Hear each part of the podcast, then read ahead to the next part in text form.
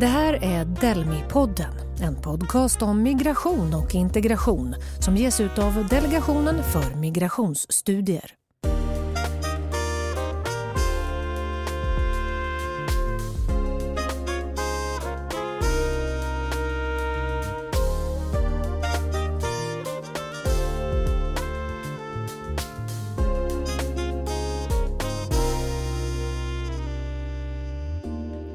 Här är Delmi-podden igen. Podden för dig som är nyfiken på migration och integration. Vi utgår från ny forskning på området från Delmi. Jag heter Ann-Louise Rönne-Stolek. Välkommen! Idag ska vi prata om livets början, ja det mest grundläggande, nämligen graviditet och förlossning. För i Delmis senaste rapport Avhandlingsnytt sammanfattas fem aktuella doktorsavhandlingar med olika perspektiv på utrikesföddas möte med svensk hälso och sjukvård. Och ett av kapitlen handlar om hur somalifödda kvinnor upplever mötet med den svenska mödravården. Och forskaren som har skrivit om det här, ja, hon är med i samtalet. Och här i studion hos mig har jag med mig en person som hjälper nyanlända kvinnor till säkrare förlossningar genom kulturtolkande dolor. Ni ska få presentera er själva. Varsågoda. Hej, jag heter Ulrika Byrskog. Jag är barnmorska. Jag är också doktor i medicinsk vetenskap och lektor vid Högskolan Dalarna, institutionen Hälsa och välfärd. Välkommen Ulrika. Tack. Och vem har jag med mig här i studion? Hej, jag heter Anna Jensen och är barnmorska. Och jag är projektledare för satsningen Dola och kulturtolk i Stockholm och har min bakgrund inom förlossningsvården tidigare som barnmorska. Välkommen förstås du också, Anna. Tack. Ja, vi ska alltså prata om hur utrikesfödda kvinnor upplever mötet med svensk kvinnohälsovård, om graviditetsrelaterad hälsa och om hur det med förändrade attityder och nya arbetssätt går att utveckla vården och förbättra integrationen. Jag tänkte vi börjar hos dig Ulrika. Migration och kvinnohälsa, hur kom du in på det området? Jo, jag har alltid haft ett intresse för den här internationella utblicken och så jobbar jag som barnmorska på en förlossnings och eftervårdsavdelning och där välkomnade vi ett stort antal utlandsfödda kvinnor och främst från Somalia. Och då såg vi behovet av att göra en fallkontrollstudie för att se hur det var med den graviditets och förlossningsrelaterade hälsan hos dem och så eh, följde jag upp det sen med kvalitativa intervjuer med barnmorskor och kvinnor. Jag förstår att det är svårt att sammanfatta kort, men du kan göra ett försök. Vad är det framför allt du har funnit när du har forskat på det här? Jo, i den här första studien då samlade vi in data bakåt. Vi jämförde somaliskfödda kvinnors graviditets och förlossningsutfall med svenskföddas. Så det var mellan åren 2001 och 2009. Och det vi fann var bland annat att de somalifödda kvinnorna sökte vård senare under graviditeten. De gjorde färre besök då också i mödravården. Och några andra saker vi fann var att de använde mindre smärtlindring under förlossningen, hade fler akuta kejsarsnitt och de födde fler barn som var lätta för tiden som vi säger. Eh, och sen i intervjuerna så identifierade jag liksom vissa kärnkomponenter som hade varit centrala för välmåendet efter migration och i att navigera och hur migrationen i sig är en process. Mm. Där man liksom integrerar det gamla med det nya och det här är en process som tar tid. Eh, och så fann jag också att barnmorskan är ju unik i det att man befinner sig i en väldigt strategisk provfunktion in i det nya samhället. Så kan man få det här att funka bra så är ju det ett fantastiskt verktyg. Mm, en otroligt viktig länk alltså. Mm, mm. mm. Ja, barnmorskans roll, viktig. Och Anna, du arbetar ju då med kulturtolkande dolor här i Stockholm. Kan du kort förklara dels vad en dola är och vad det är ni gör för något?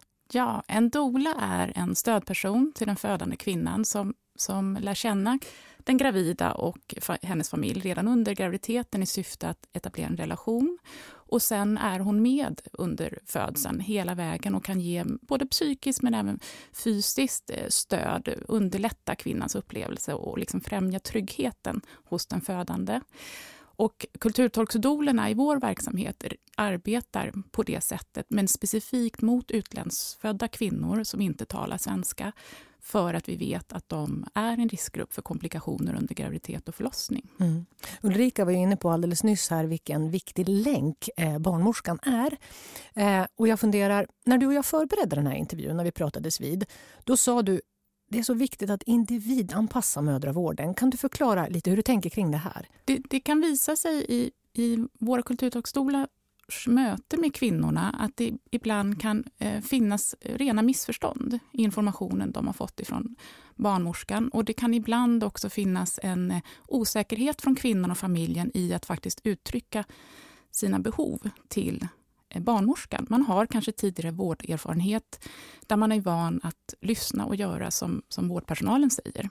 Ehm, och där kan dolan vara en viktig brobryggare och det är viktigt för barnmorskan då att få veta det här för hon vill ju ge rätt eh, hjälp och stöd. Vad är det framför allt för information som de födande kvinnorna behöver och frågar efter? Det är, vi arbetar ju med, inom många olika språkgrupper så det är ett väldigt globalt eh, mm. perspektiv. Men, men det kan för utlandsfödda familjer, så till skillnad från eh, kanske svenskfödda som erhåller doula-stöd, det kan man också, så är det ofta väldigt praktisk information man kan behöva. Mm. Var ligger sjukhuset? Vad händer när jag kommer dit? Kostar det pengar? Mm. Ska man ringa ambulans för att åka till förlossningen?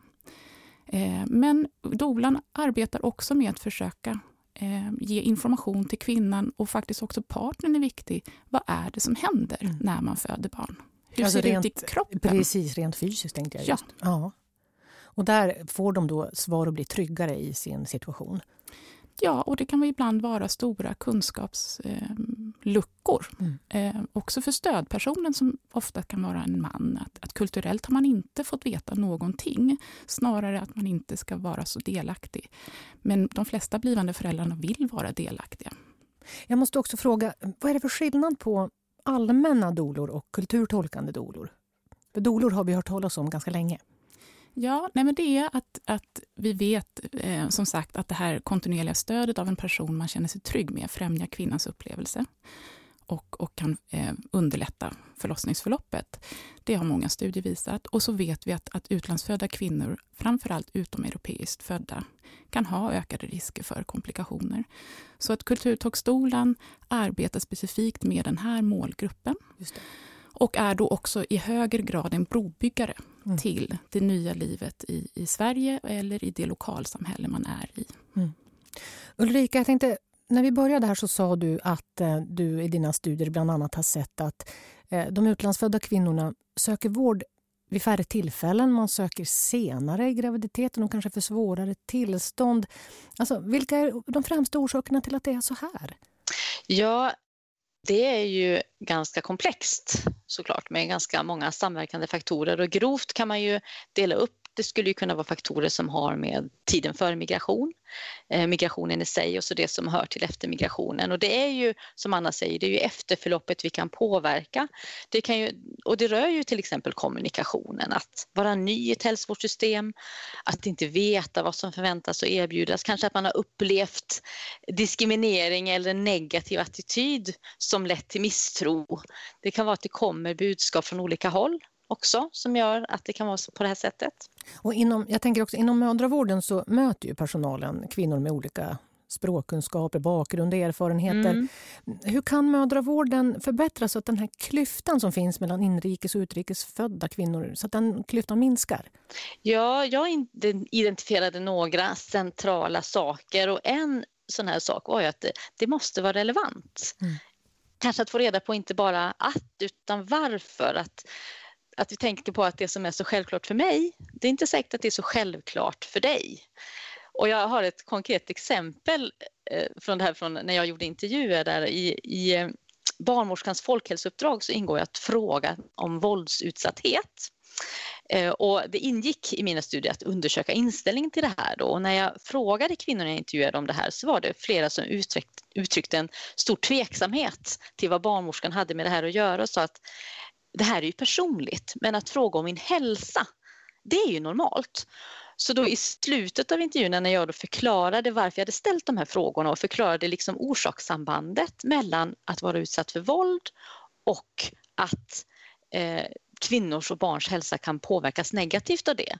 Då var det lite grann som en aha-upplevelse, ja men då är det ju relevant. Mm. Så att det är som ett, ett konkret exempel på vad viktigt det är att vi att vi gör det vi säger relevant, att vi har en motivering bakom som håller.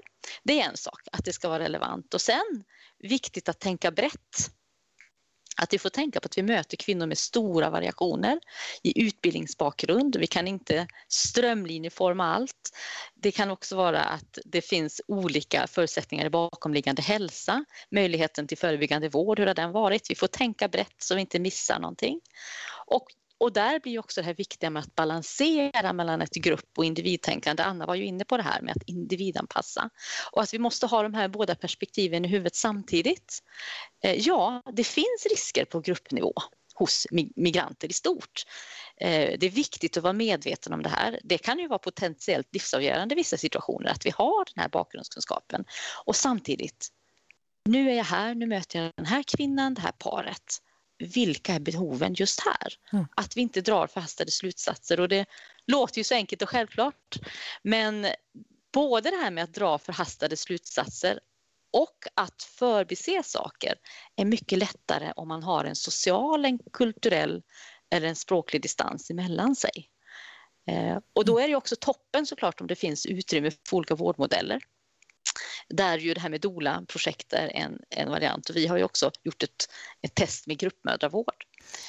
Eh, gruppmödravård, berätta, vad är det? Ja, det är att man möts under eh, graviditeten och samtidigt som man då har sina kontroller så möts man också i grupp och då blir det som en kombination av kontroll och eh, föräldrautbildning kan man säga. Och där, där testade vi med somaliskfödda kvinnor.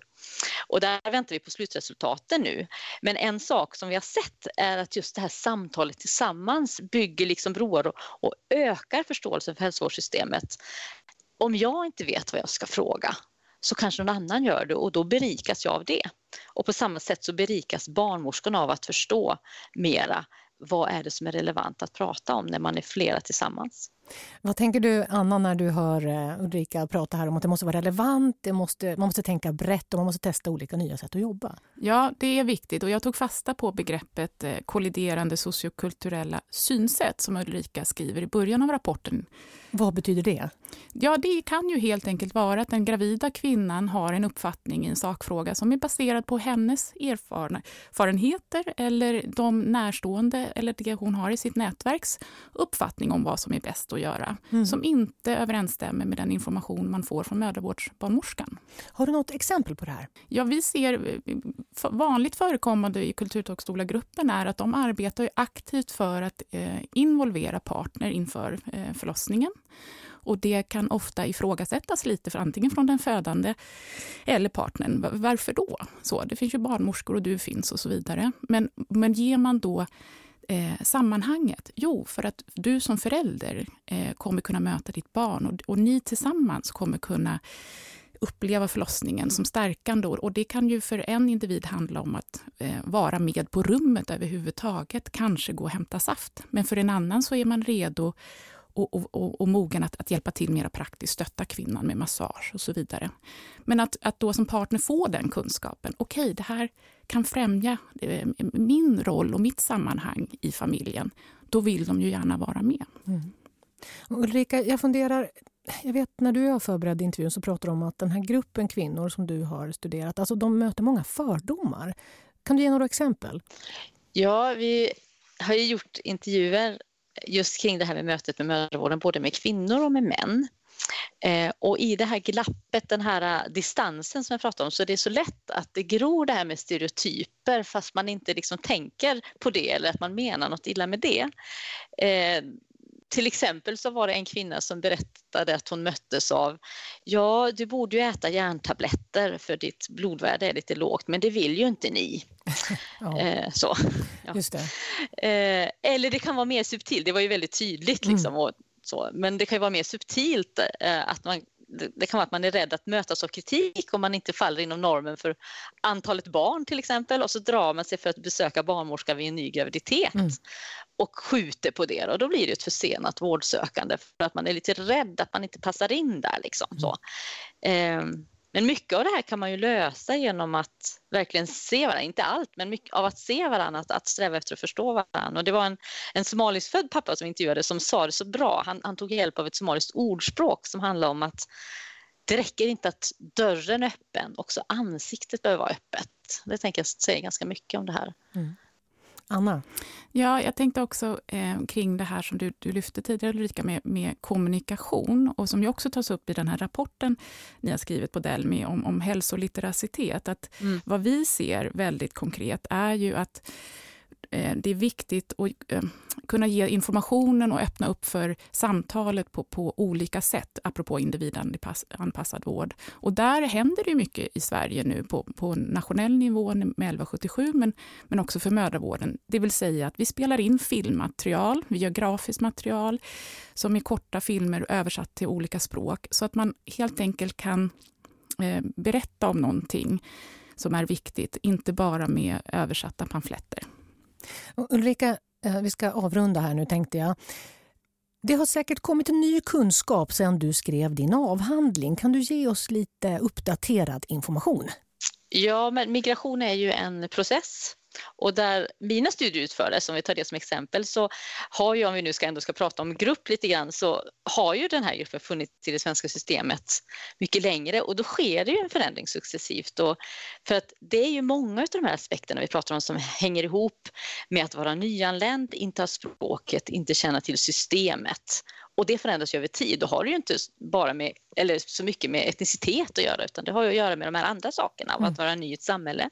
Och nu har inte jag en hundraprocentig statistik från just det här upptagningsområdet men det vi har delar och det vi ser är en positiv trend i det här med vårdsökande till exempel att, att eh, det är inte lika stora skillnader längre just på det här. Eh, och sen är det så att nu har vi tagit emot välkomnat migranter också från många andra områden i större utsträckning med andra erfarenheter i bagaget och då kan ju vårdmönstret såklart och förväntan se annorlunda ut beroende på vad man som individ har med sig. Mm. Så när det gäller vårdsökande ska jag ju säga, och vårdanvändning under graviditet så är ju migranter naturligtvis fortfarande en riskgrupp på grund av alla de här faktorerna. Mm. Och Anna, jag tänkte avslutningsvis till dig då.